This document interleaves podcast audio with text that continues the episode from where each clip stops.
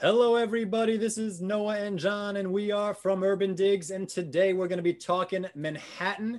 And Johnny, we got Fred Peters, Yes, the one and only CEO of Warburg Realty. We love some Fred Peters, and and Forbes columnist, by the way. Forbes columnist. Um, he's just he's in his office. He's wearing pants. He's, he's not he's not in jogging pants anymore. He's in his office. he's in New York City. I mean, we're not we're getting back, John. That's right. That's about as retro as you can be these days. Office and pants. I mean, anyway. I mean, seriously, what is that? but Fred, welcome. Thank you for giving us your time today.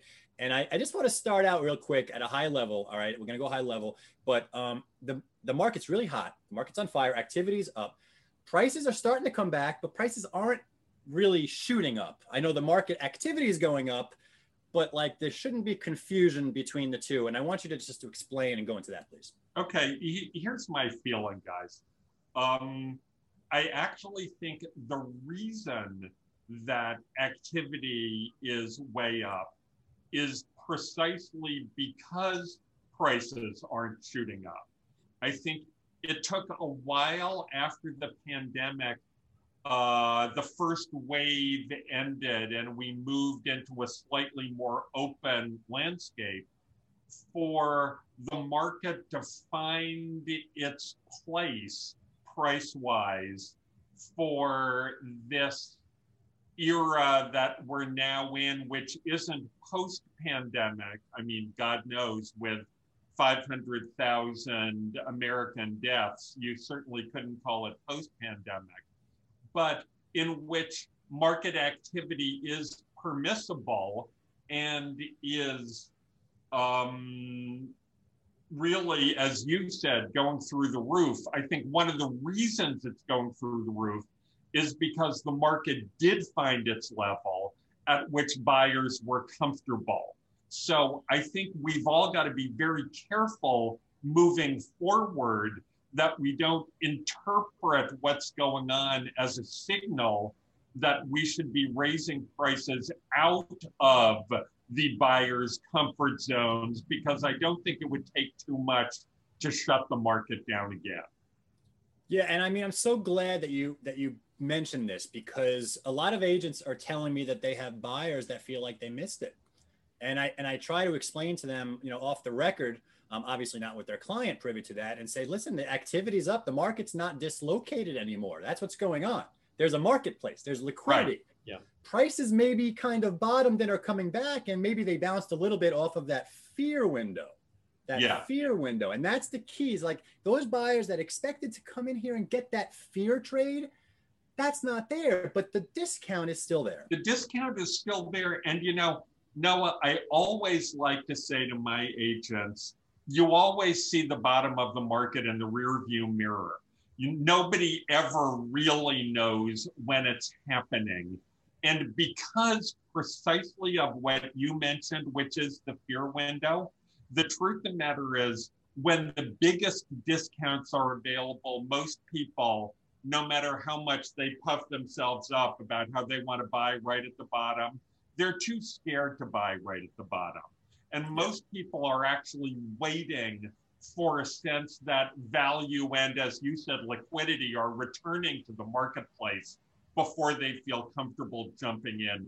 They should be jumping in now because I definitely can't promise that we won't be seeing an uptick in prices six months from now. It's, it's a great point. And, and let me ask you this, Brad, because it looks like, you know, there's there's been a bit of confusion as to the sort of the source uh, of the recent uptick in activity. And I think you you hinted at the idea that we've signed, we finally hit that level and kind of kicked things off. The other school of thought is that it's just delayed demand. We had, you know, months and months of nothing happening because of the lockdown, and that that that sort of delayed demand from the spring and fall finally hit, and that's what we're seeing. And I'm curious how you slice and dice that, and what your opinion there is.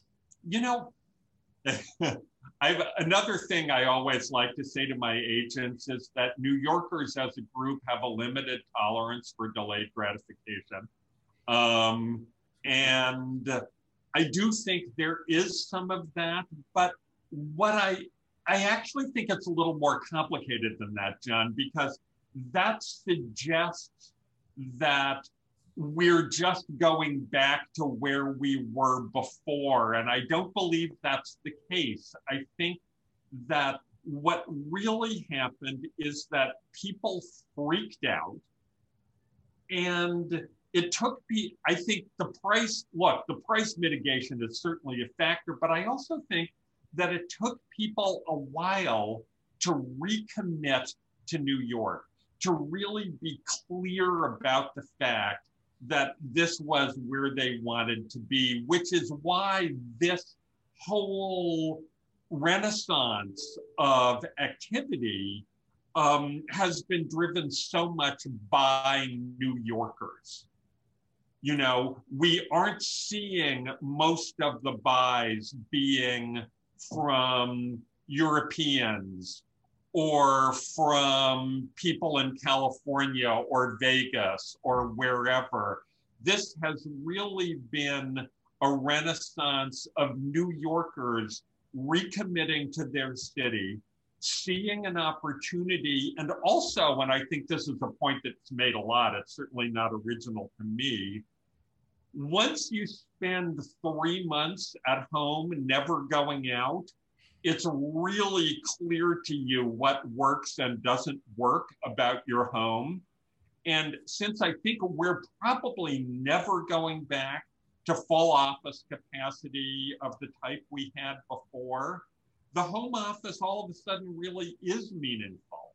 You know, I think people are just rethinking what they need out of their primary residence in order to have it work for them going forward.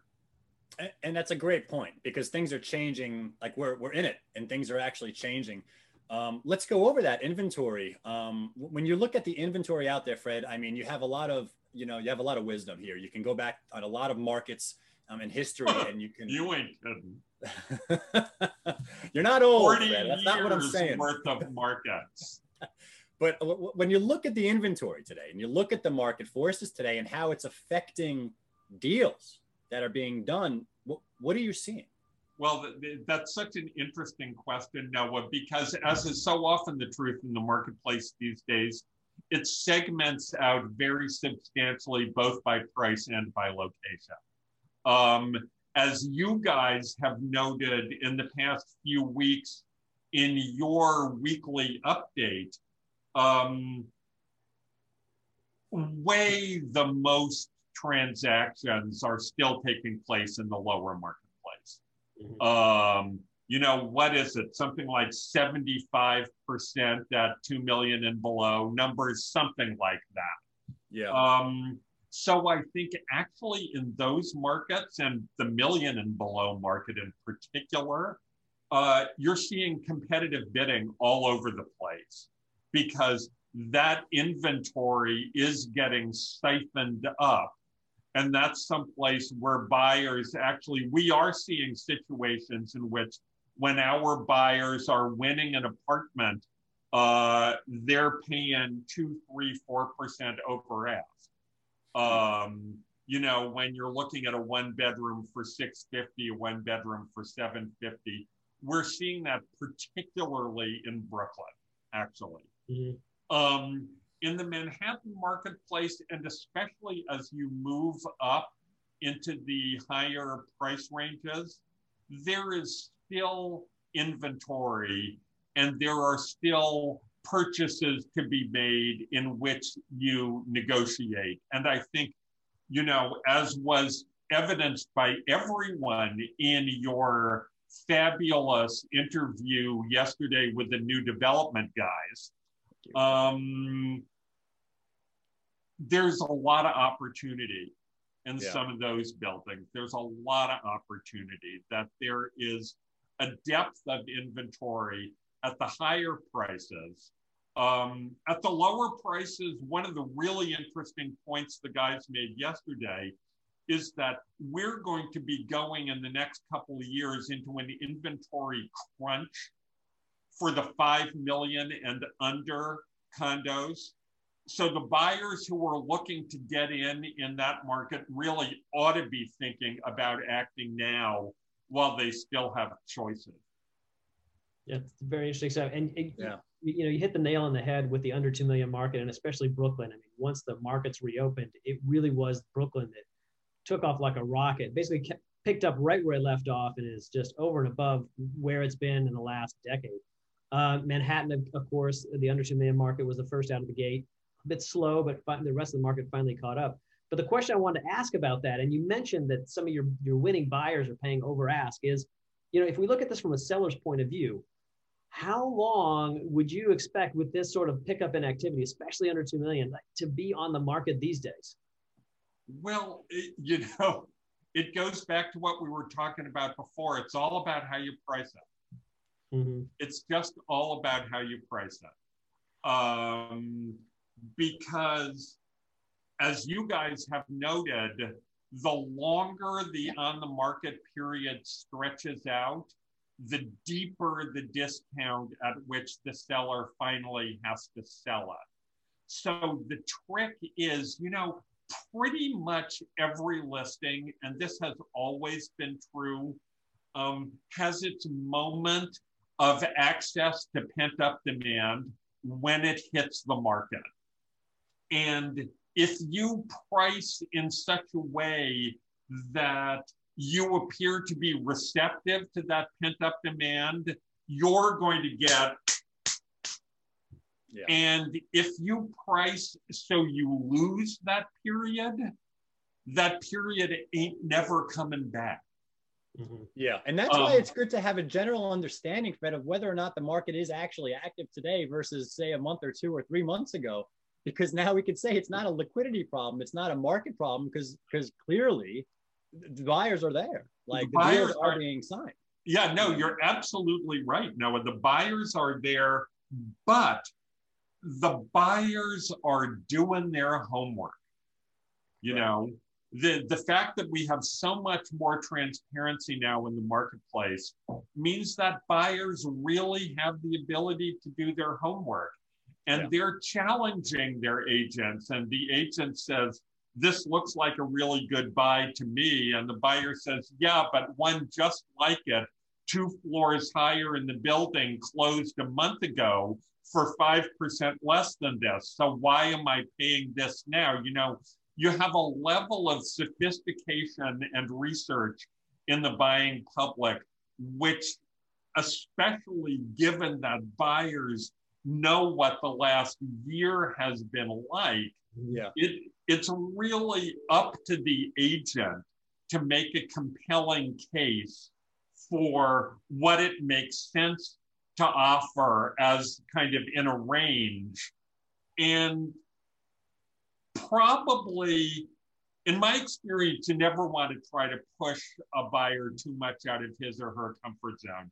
It just always comes back to bite you in the you know what sooner or later. Hey, Fred, quick question. I'm sure John yeah. has a question, but I want to squeeze this in real quick. Um, sorry, John. Um, is there a correlation in your experience with your top producing agents in your office? Um, so, is there a correlation between production, consistent production, and those agents giving a consistent message to their to their circle? Absolutely, absolutely. Because I think the top agents, no matter where you are, are top agents usually because they have a finger on the pulse of the marketplace and are capable of explaining it. I think the other thing about more experienced agents, which is critical to success over the arc of time, is to not be afraid. You know, you can't be afraid to tell either your buyer or your seller the truth. I love it. Yeah. yeah so I, would like to I'd like to pick up on that because it's sort of similar to my question. You, you mentioned sort of the, the Sy Syms philosophy, which is you know an educated consumer is our best customer. and a lot of times consumers do the research and they find the comps, they find what they're looking for, but they're they're missing one or two things that really sort of you know complete the picture. And, and I'm wondering if you can share some some of these thoughts, um, you know, with the agents out there. What kind of things do you need to, to stay on top because your consumers are going to get it wrong? You know, it, one of the things that I really, you know, I kind of feel like I'm embarrassed to be quoting myself so much. But another thing I really like to say to my agents is that there's a big difference between information and knowledge. And the internet provides information.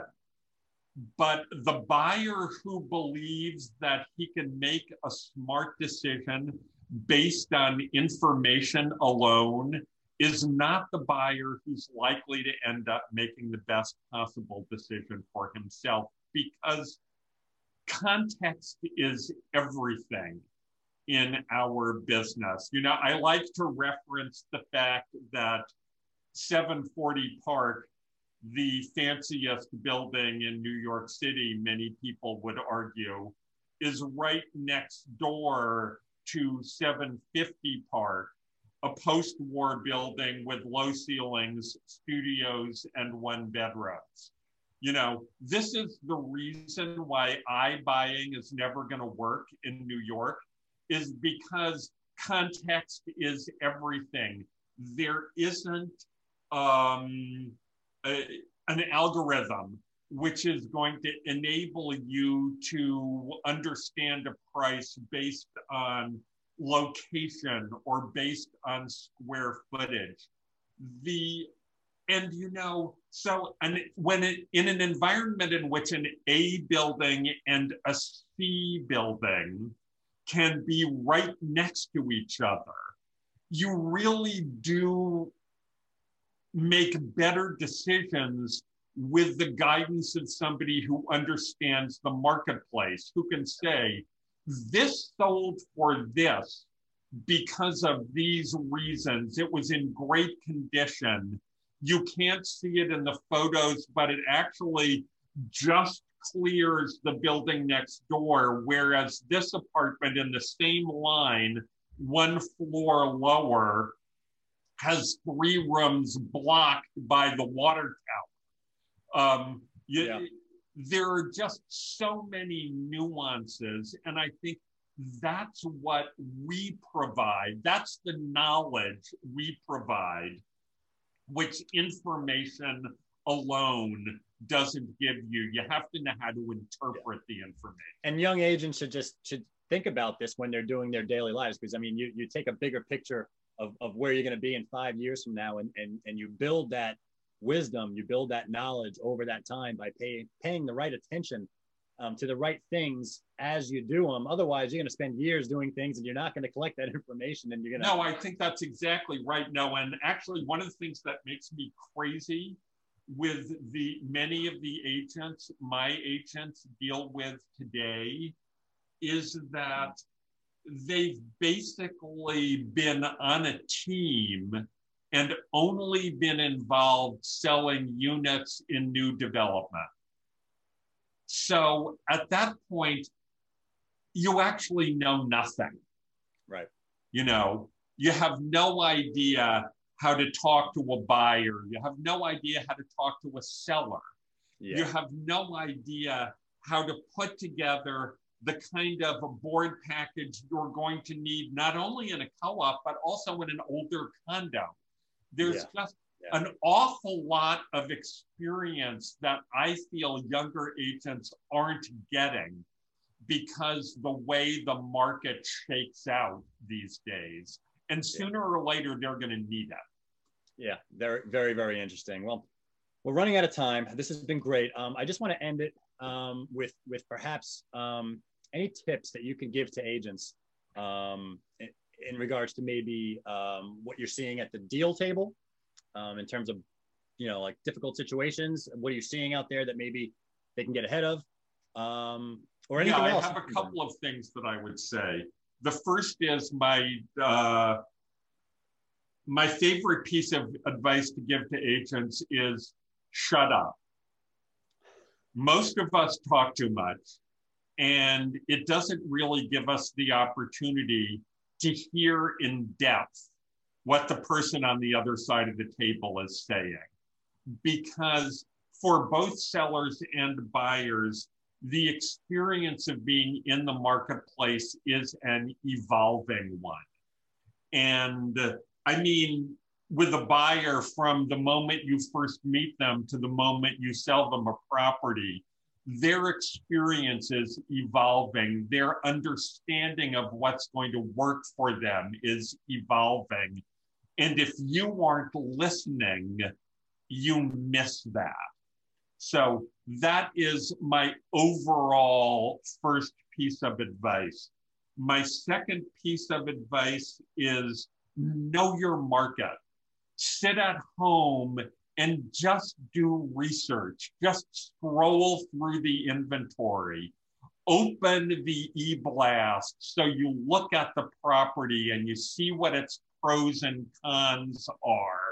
You really, the more you know the market, the more credibility you have, and the better you're able to talk about um, where the market is. Third, read the paper.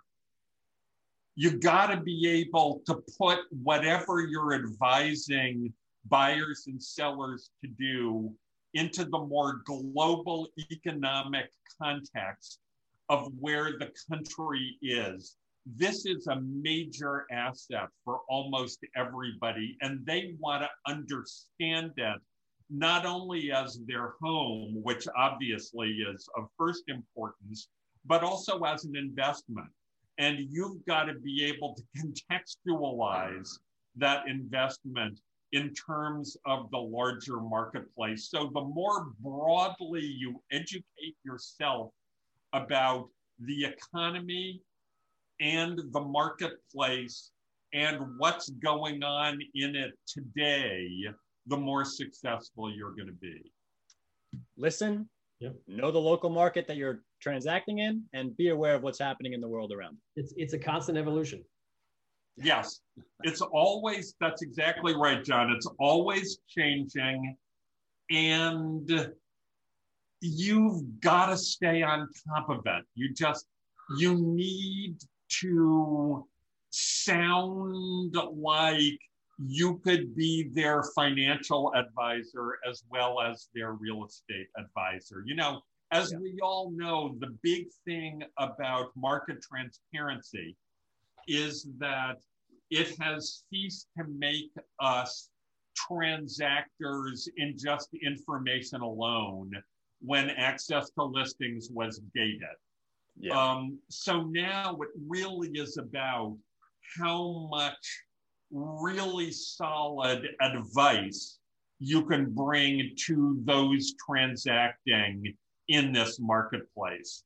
And yeah. if you can't provide much, then you're not worth the paper you're printed on. Yeah, yeah.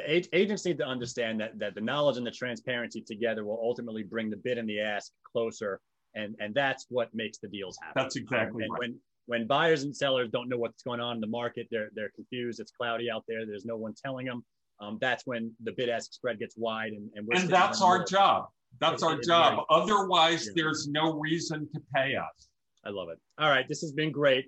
Um, fred peters um, ceo of warburg realty thank you so much for your time. That is john walkup. I am noah rosenblatt. We're both from urban digs. This has been talking manhattan and we'll catch you next time